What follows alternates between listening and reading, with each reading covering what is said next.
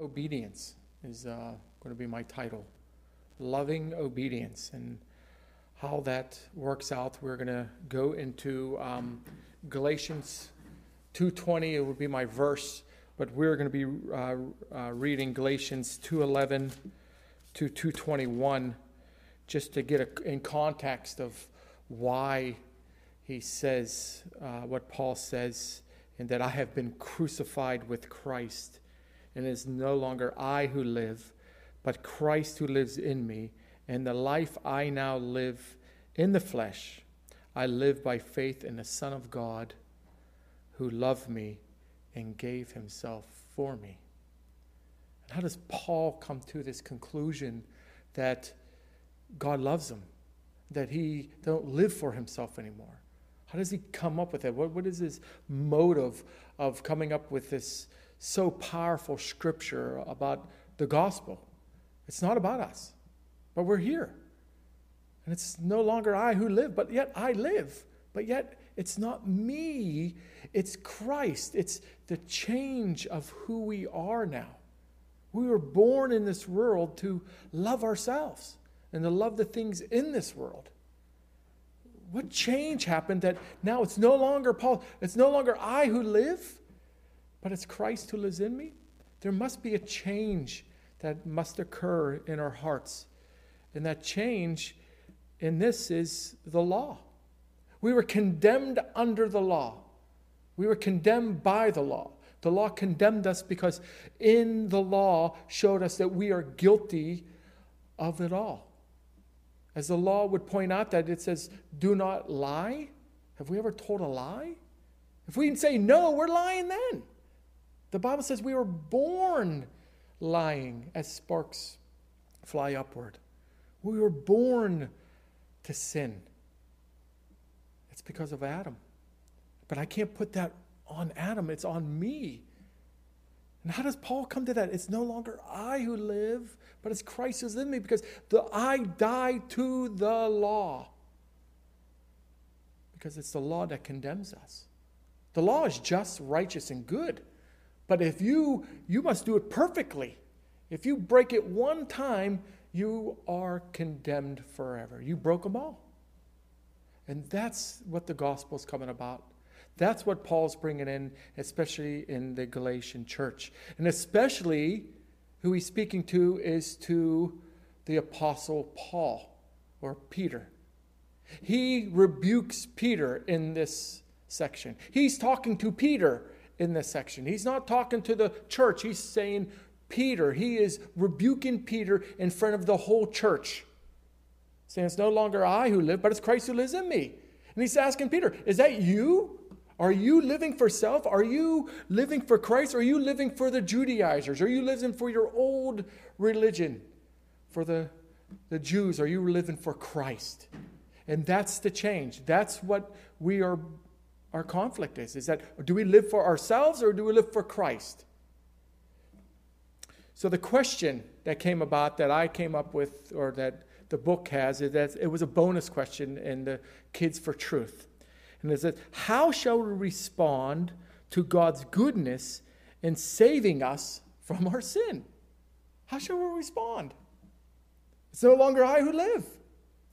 It's Christ who lives in me. It's Christ who knew no sin, became my sin, is how I should live. I should live because he died for me and loved me and gave his life for me. And I'm the one who is rebelling against him and saying, I will not have you roll over me. But by his grace, by his wonderful, magnificent, awesome grace, he changed me changed you from the inside out to know the love of God in the face of Jesus Christ. And that I would know nothing among anyone except Jesus Christ in Him crucified. Is that your testimony? Is that your life now? Is that how you're living now? And that is the question that Paul is telling Peter. Peter, Peter, the, the head of the church, the, the one, Peter, the magnificent Peter. And that's, he's rebuking Peter. And he's an apostle. He walked with Christ.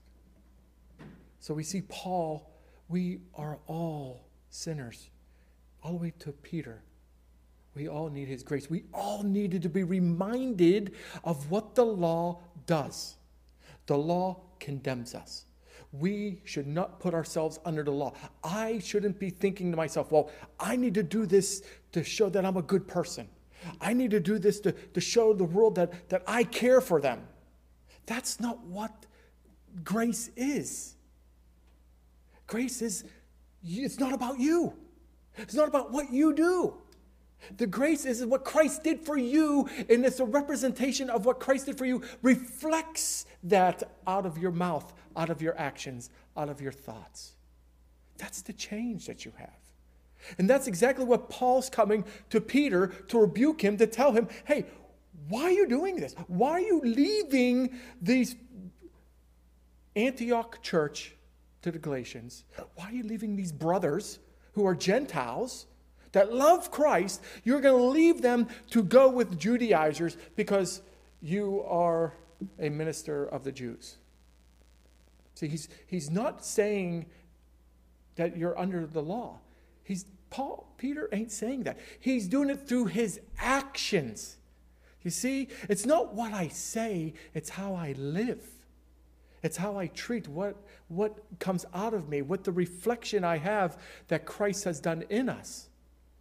I could say a lot of things. Jesus himself says, Oh, you, you love me with your mouth, with your tongue, with your words, but your what? Your heart is far from me. Is that who we are? That's what Paul is telling to Peter. So let's read it. So I give you a little background. Let's read it and see if you come up with that also, and see what what the Word of God says. So let's uh, Galatians two, um, eleven to twenty-one. But when Cephas, Peter, came to Antioch, I opposed him to his face because he stood condemned. For before certain men came from James, he was eating with the Gentiles, but when they came, they drew back and separated himself, fearing the circumcision party. And the rest of the Jews acted hypocritically along with him, so that when even Barnabas was led astray by their hypocrisy. But when I saw that their conduct was not in step with the truth of the gospel, I said to Cephas before them all, If you, through, though a Jew, live like a Gentile and not like a Jew, how can you force the Gentiles to live like Jews? We ourselves are Jews by birth and not Gentile sinners. Yet we know that a person is not justified by the works of the law, but through faith in Jesus Christ. So we also have believed in Jesus Christ in order to be justified by faith in Christ and not by the works of the law. Because by works of the law, no one will be justified. But if we, but if in our endeavor to be justified in Christ, we too were found to be sinners, is Christ then a servant of sin? Certainly not. For if I rebuild, rebuild what I tore down, I prove myself to be a transgressor. For through the law I died to the law, that I might live to God. I have been crucified with Christ. It is no longer I who live, but Christ who lives in me. And the life I now live in the flesh, I live by faith in the Son of God, who loved me and gave himself for me. I do not nullify the grace of God, for if righteousness were through the law, then Christ died for no purpose. So who, who's he writing it to? Peter. This is to Peter. He's telling Peter he's not, it's no longer I. He's telling another apostle to remind him that, hey, look at what you're doing. Not what you're saying, Peter, but look at what you're doing to, this, to these people, to these Gentiles. Look what you're doing. You are saying that it's by grace alone, through faith alone, in Christ alone, but yet when people come in who are of the circumcision, who are of the Jews, they put him back under the law and say, under the Jewish law, right? They weren't allowed to eat with Gentiles. They weren't even allowed to enter Gentiles' homes. They, were, they couldn't even drink the same wine, Gentiles, the same cup. There were so many laws that were that that they were under that Paul was saying, What are you doing, Peter? Peter, you are taking Christ and saying, Well, it's not by it's by grace and by works. You have to be circumcised. You have to be circumcised. You have to live like a Jew. This is not what Paul Peter was saying, but what Peter was doing. And that's our problem. Sometimes we do that. Do we put people under the law? Do we make them be like Christ? Do we say, okay, this is what you have to do. This is what you must do to be saved. I mean, are, are, we putting them under law? This is the thing. Let's do our checklist on this is what we're are commanded to do. No, it's by grace alone, through faith alone, in Christ alone. If you were saved, you were saved because God saved you. It's not of anything you did. Look how Paul was saved. Paul was going to kill Christians, put them in prison, on his way to Damascus, and what happens? He gets knocked off his horse. Well, I guess, not sure if exactly. He gets knocked down, and the shining light comes and blinds him. He wasn't looking for Christ. He wasn't praying for Christ. He wasn't asking Christ to save him. No, he was killing Christ. He's saying, What are you doing? You're persecuting me, his body, his believers. And that's who we were. That's who I was. I was a persecutor of a church. I was a rebellion. Were you ever seen a hater of God? And in Romans 1.30, we're all haters of God. How about, have you ever seen yourselves as uh, being sons of disobedience? Or how about children of wrath in Galatians 2, 2 and 3? Or how about Christ himself says that I never knew you, depart from me, you who practice lawlessness. I never knew you.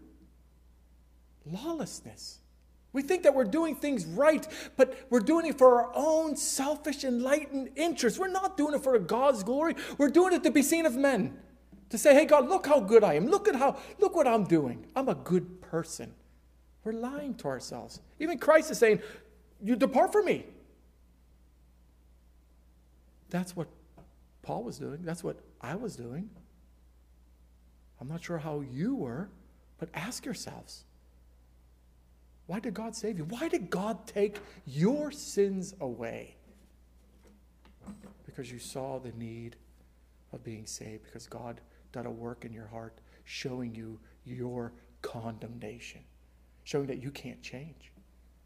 You can't change who you are because you're under the law. You're trying to live righteously, but you can't because you fall short of that perfect righteousness. It's sin is missing the point, missing the mark. Totally off the mark. If you're not exactly bullseye, you fail. And that's what happens to us. So we try to work that mark. That's what we're born to do is to live perfectly. We raise our kids to be good people to be good children, to be wonderful adults. We teach our kids not to lie. Why? Because they automatically know how to lie.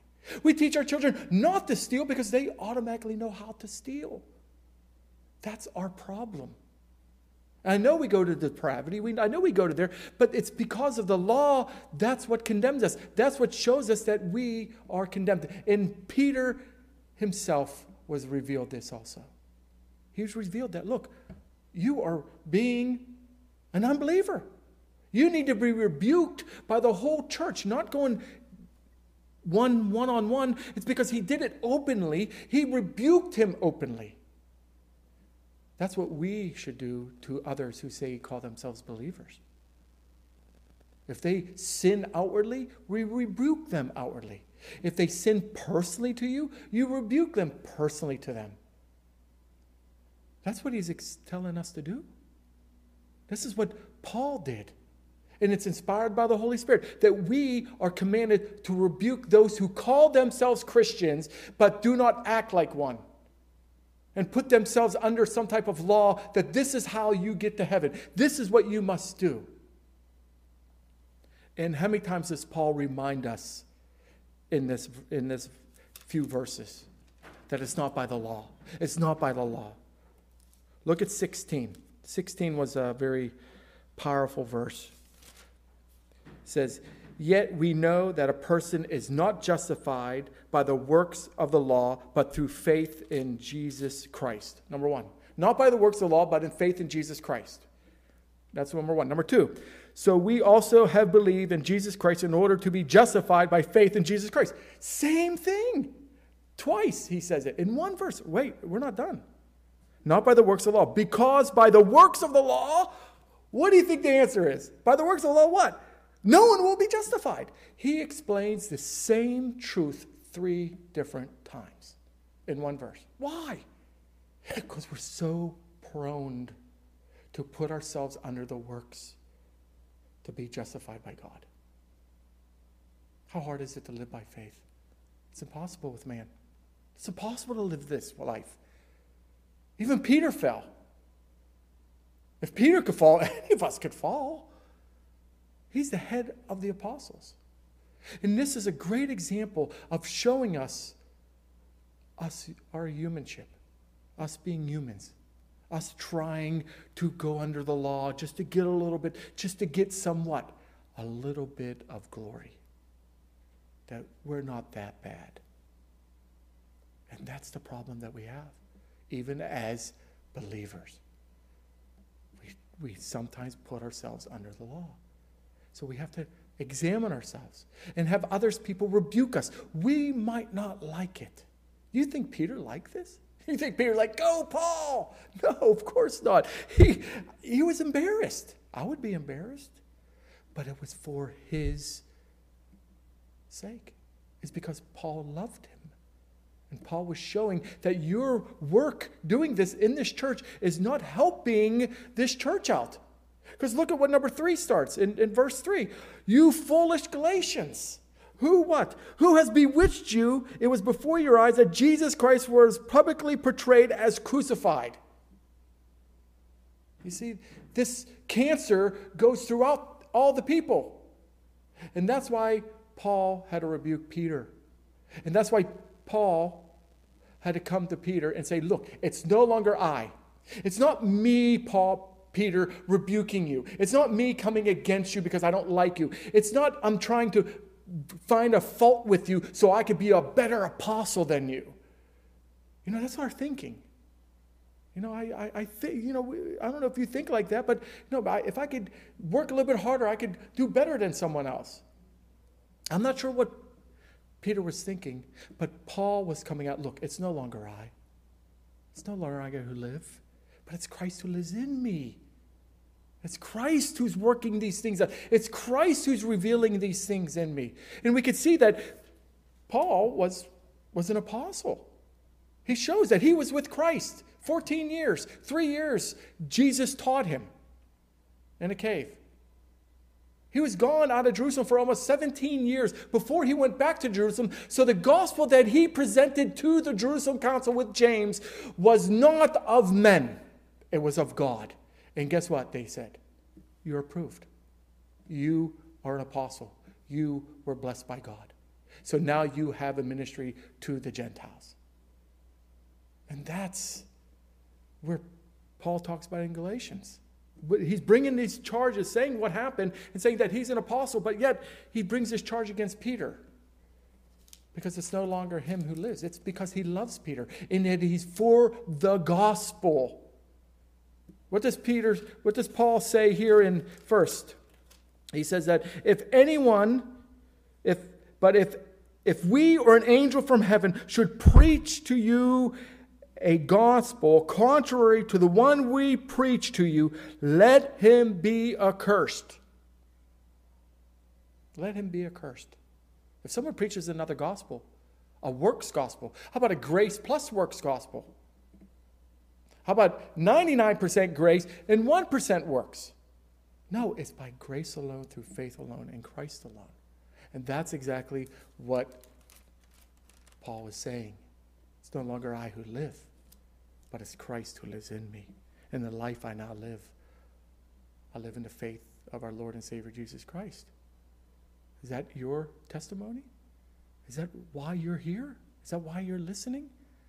Is that why you were put on this earth? To love God.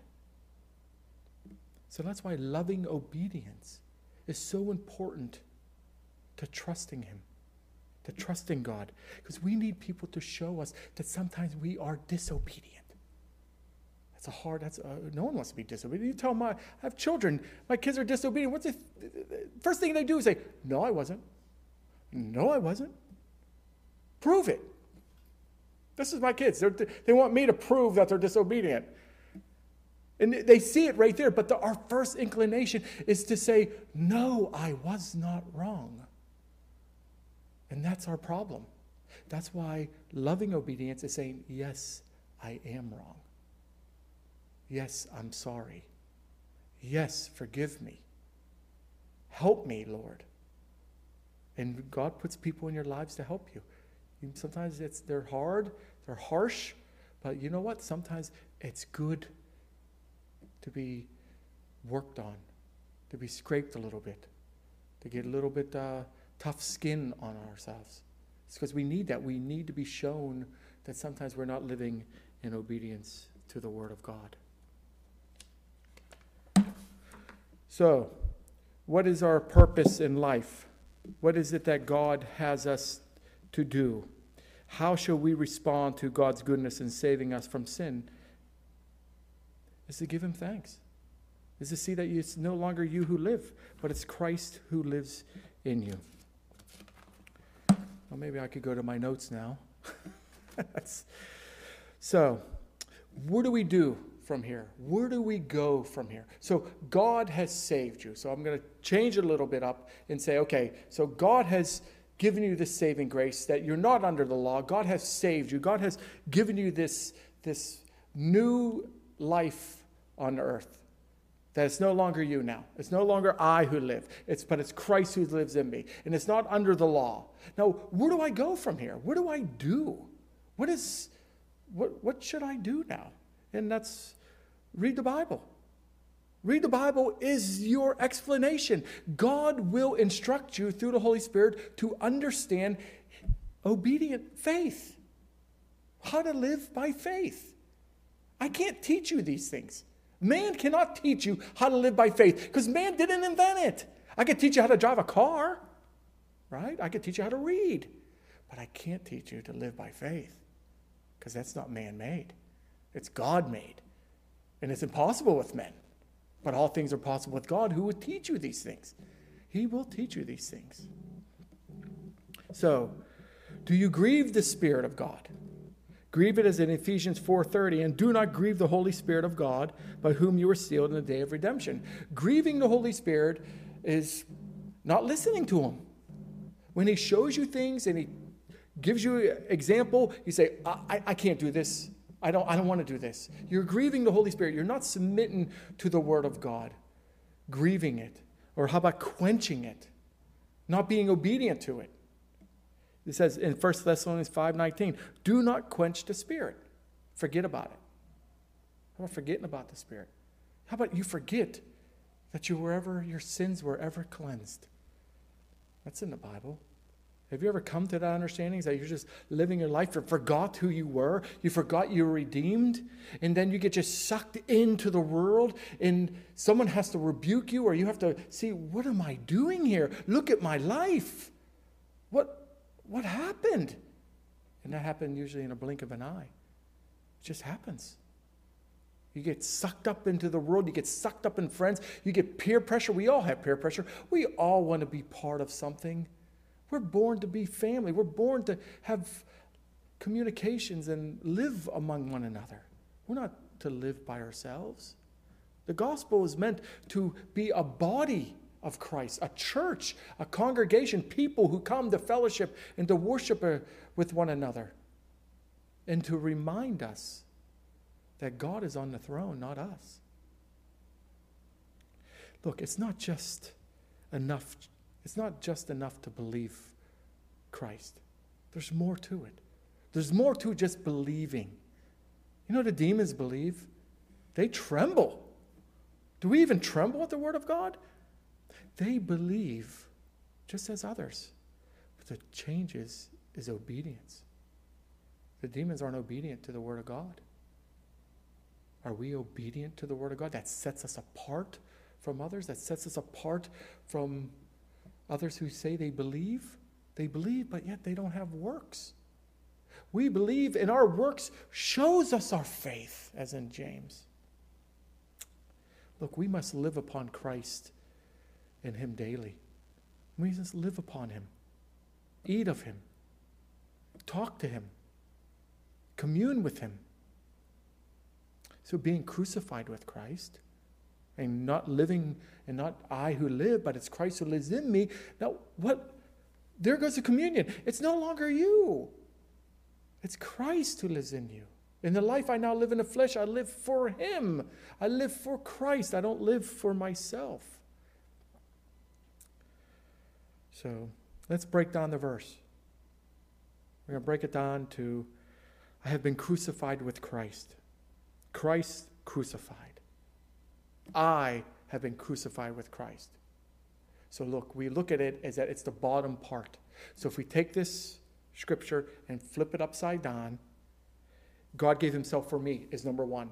God lived a life. God died on the cross. God did all the work. God lived the life that I'm supposed to live. God was born perfectly, without sin, lived a life in total obedience to the Father. He loved me. That's why He came to live a perfect life for those the Father will give Him, those that will love the Lord Jesus Christ. So He gave Himself. So if we flip it, so we, we're going to go from the He, I have been crucified with Christ. Now that's the bottom part. So I have been crucified with Christ.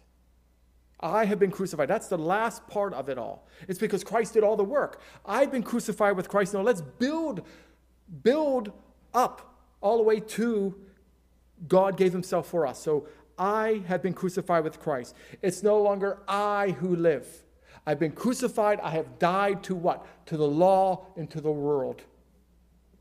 And it's Christ who lives in me. So now I have a new way of living life. That's a grace grace. But Christ lives in me. Wait, did you, did we say, okay, God, I'm waiting for Christ to come in me? Did you ask for this? Did, does people walk around in the streets saying, I want Christ to live in me? I'd love to meet that person. That's the last thing I was looking for. That's the last thing Paul was looking for. You think Peter was looking for that too when he was tending the nets with his father and says, Oh, look, look, it's, it's Jesus. Can you live in me? No, that's not what they were looking. They were tending nets. Jesus says, looked at them and said, Follow me. And guess what? They dropped everything and followed him. That's what God does.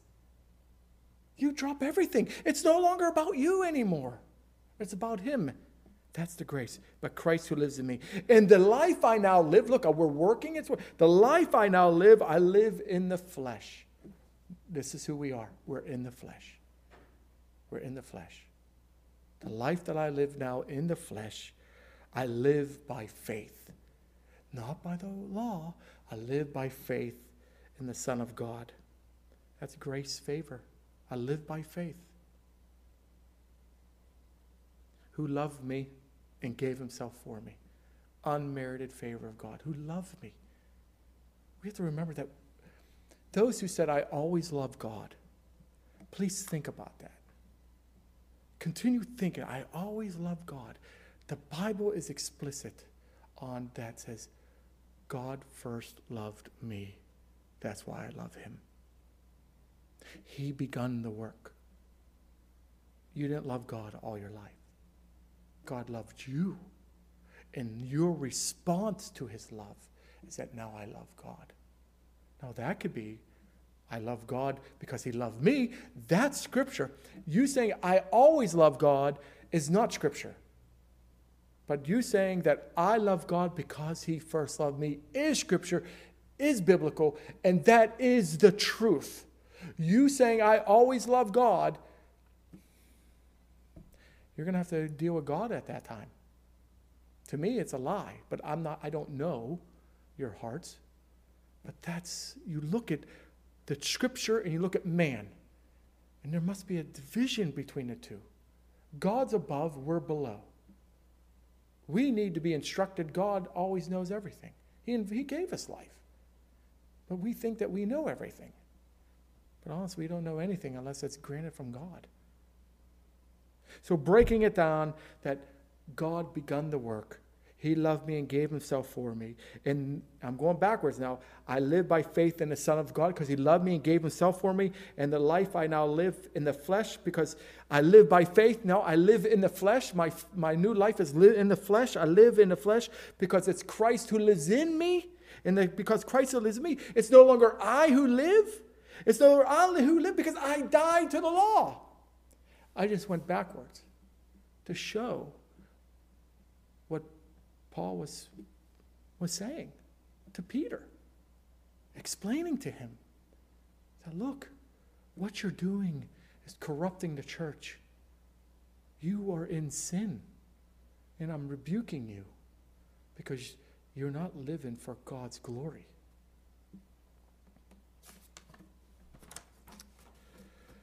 So, having been crucified with Christ and no longer I who live. What is the purpose of this? And the purpose is, as Paul points out in the Corinth church.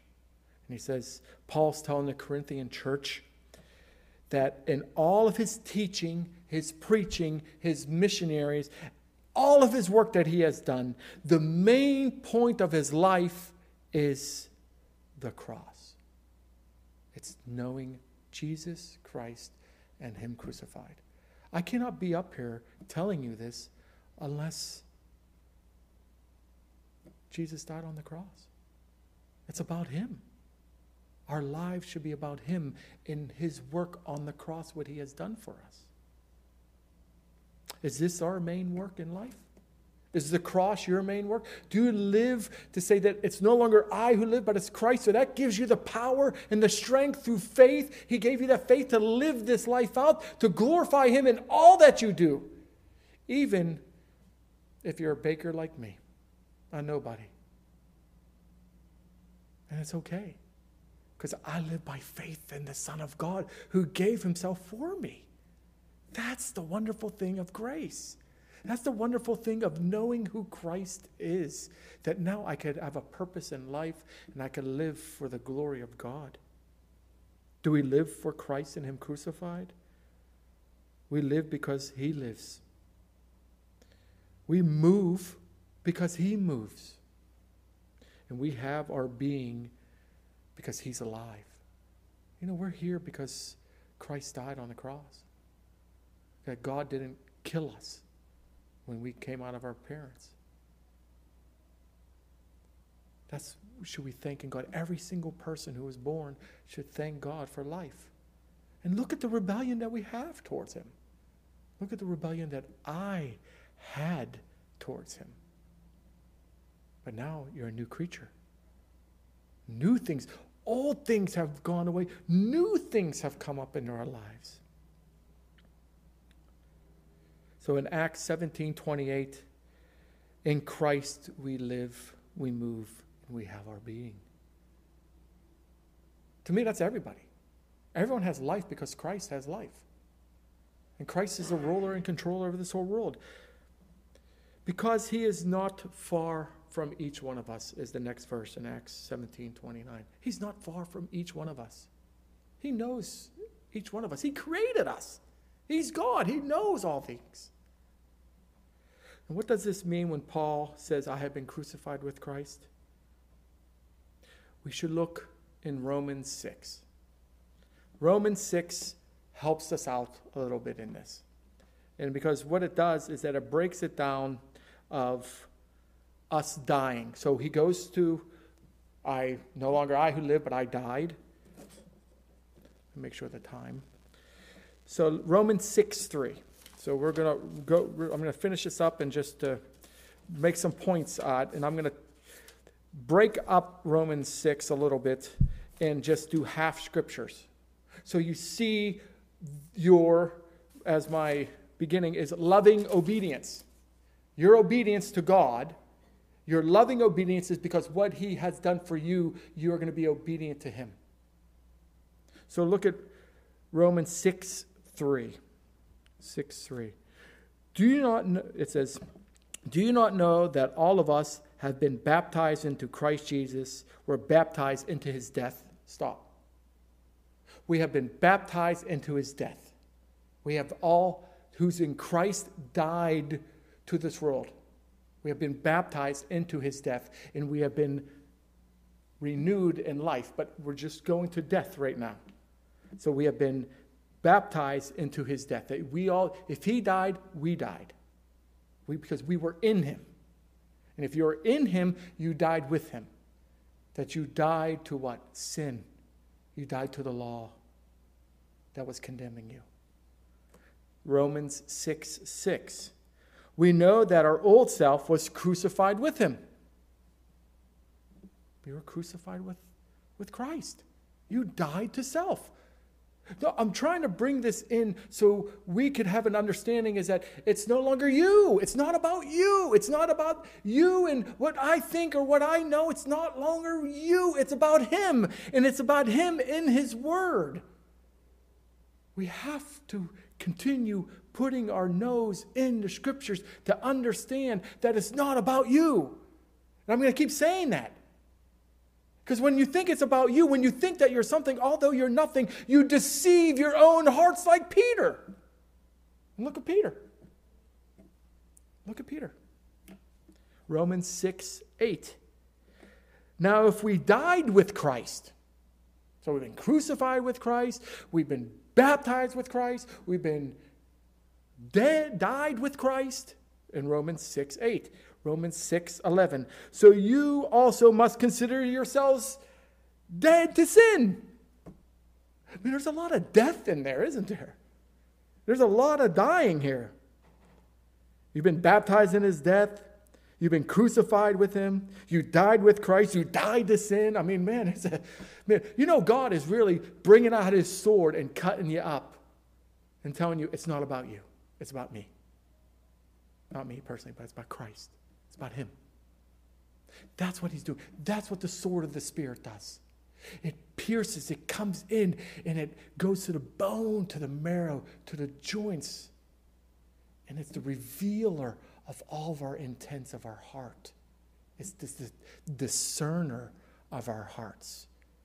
And everything will be open, will be naked before Him. And if I have nothing to show God that I have, it's not about me, it's about Him. Look who gets all the glory. Look who gets all the praise. This is what the Bible tells us. So, continuing on in Romans 6, so 6 3, we'll go to 6 4. 6 4. We too might walk in newness of life.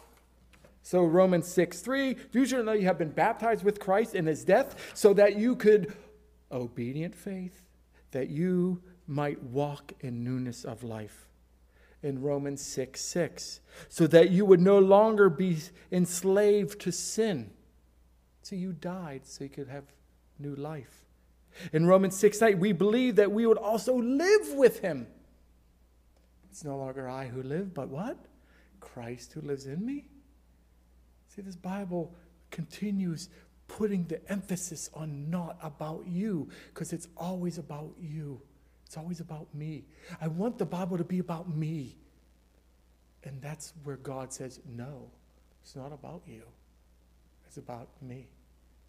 And that's what breaks us. That's what has to tear us, tear our flesh apart because we want everything to be about ourselves.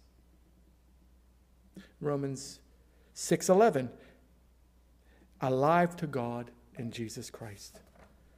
So let's read this real fast. So Romans 6 3. We'll read it real fast. So they say, Do you not know that all of us have been baptized into Jesus Christ? We're baptized in his death. We were buried, therefore, with him by baptism into death, in order that just as Jesus was raised from the dead by the glory of the Father, we too might walk in newness of life. We died, we live in newness of life. For we have been united with him in the death like his, we shall certainly be united with him in the resurrection like his. We know that our old self was crucified with him in order that the body of sin might be brought to nothing, so that we know we would no longer be enslaved to sin. For one who has died has been set free from sin. Now, if we have died with Christ, we believe that we should also live with him. We know that Christ, being raised from the dead, will never die again. Death no longer has dominion over him. For the death that he died, he died to sin once for all. But the life that he li- lives, he lives to God. So that you also must consider yourselves dead to sin and alive to God in Christ Jesus. I'm just using this verse as a parallel to say that Paul is always on cue to show that it's not about him. And he has more credentials than any of us would ever have. And that's the problem. That it's taking, ripping the flesh, ripping who we are out of ourselves, and having Christ live in us. And it's only through the grace of God. But knowing that is through loving obedience, is obeying God. You're going to know that I love God because I desire to obey Him. I want to obey Him. And that's the difference. That's what changes you to an unbeliever is obedience. So, I guess finishing up, let not sin in Romans 6, 12 and 13.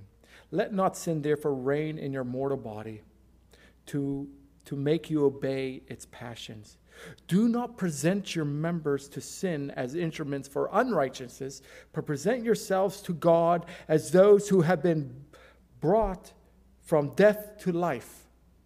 You died, now rose again. Think about it. You died, now came up. You're a new person. You're alive.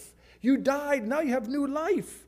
In that you're members to God as instruments of righteousness. That is how we could tell God and tell others that we are so thankful that the goodness of God and what we could respond to is that saving us from our sin because I died to it. I died to sin. I don't, I hate sin because God hates sin. I love the things God loves and I hate the thing God hates. And that's what sets us apart. That's what the response is. What is God's goodness in saving us from sin? That God, we die to it. It doesn't mean I don't sin. I hate sin. That's the whole point. My motive is to hate sin. I can't stop myself from sinning. But my motive shows me that I, when I do, I can confess it, and He's faithful and just to f- forgive me, and that I'd forsake it. Not just that God forgives me, but I turn from my sins. So, what is it, the response? That the word of the Lord remains forever, and that the word is the good news that was preached to you. You heard the word.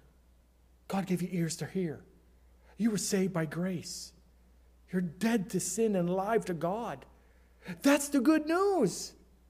That's the good news that you heard the preaching of the word and God saved you. God saved you. How shall we respond to God's goodness in saving us? That God preached the word to you and you believed it. You believed it. And it's producing fruits of righteousness onto eternal life. That you have eternal life. That's the wonderful thing. That's what God has promised. And that's what preachers, that's what we're here to tell you, to explain to you, to tell you the Word of God, that you may believe and have that eternal life. And it would be more and more engraved into you that when that time comes, you know whom you have believed. And I trust in Him that he will do what he has promised to do. Isn't that what I think it was Peter that said when he was dying? He knows. I've committed all things to him.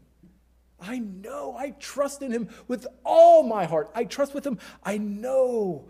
And that's what preaching the word. That's what we're supposed to be doing. That's what is the to promote, to invoke others to believe this gospel, to look into it, that it grows your faith, that you will be more confident in the time when Christ comes. And it's not going to be pretty. It's going to be a fearful thing when Christ comes. I'm going to be scared. I know I will be, but my faith won't be, but I will be because I know what's going to happen. So we should all have that fear of God when He comes. Are we ready? Have you died to sin and alive to God? So, by God being rich in mercy, because of the great love which He hath loved us, not that we loved Him, but He loved us first, made us alive together with Christ, even when we were dead in our trespasses. For we are His workmanship, created in Christ Jesus for good works, which God prepared beforehand that we should walk in them.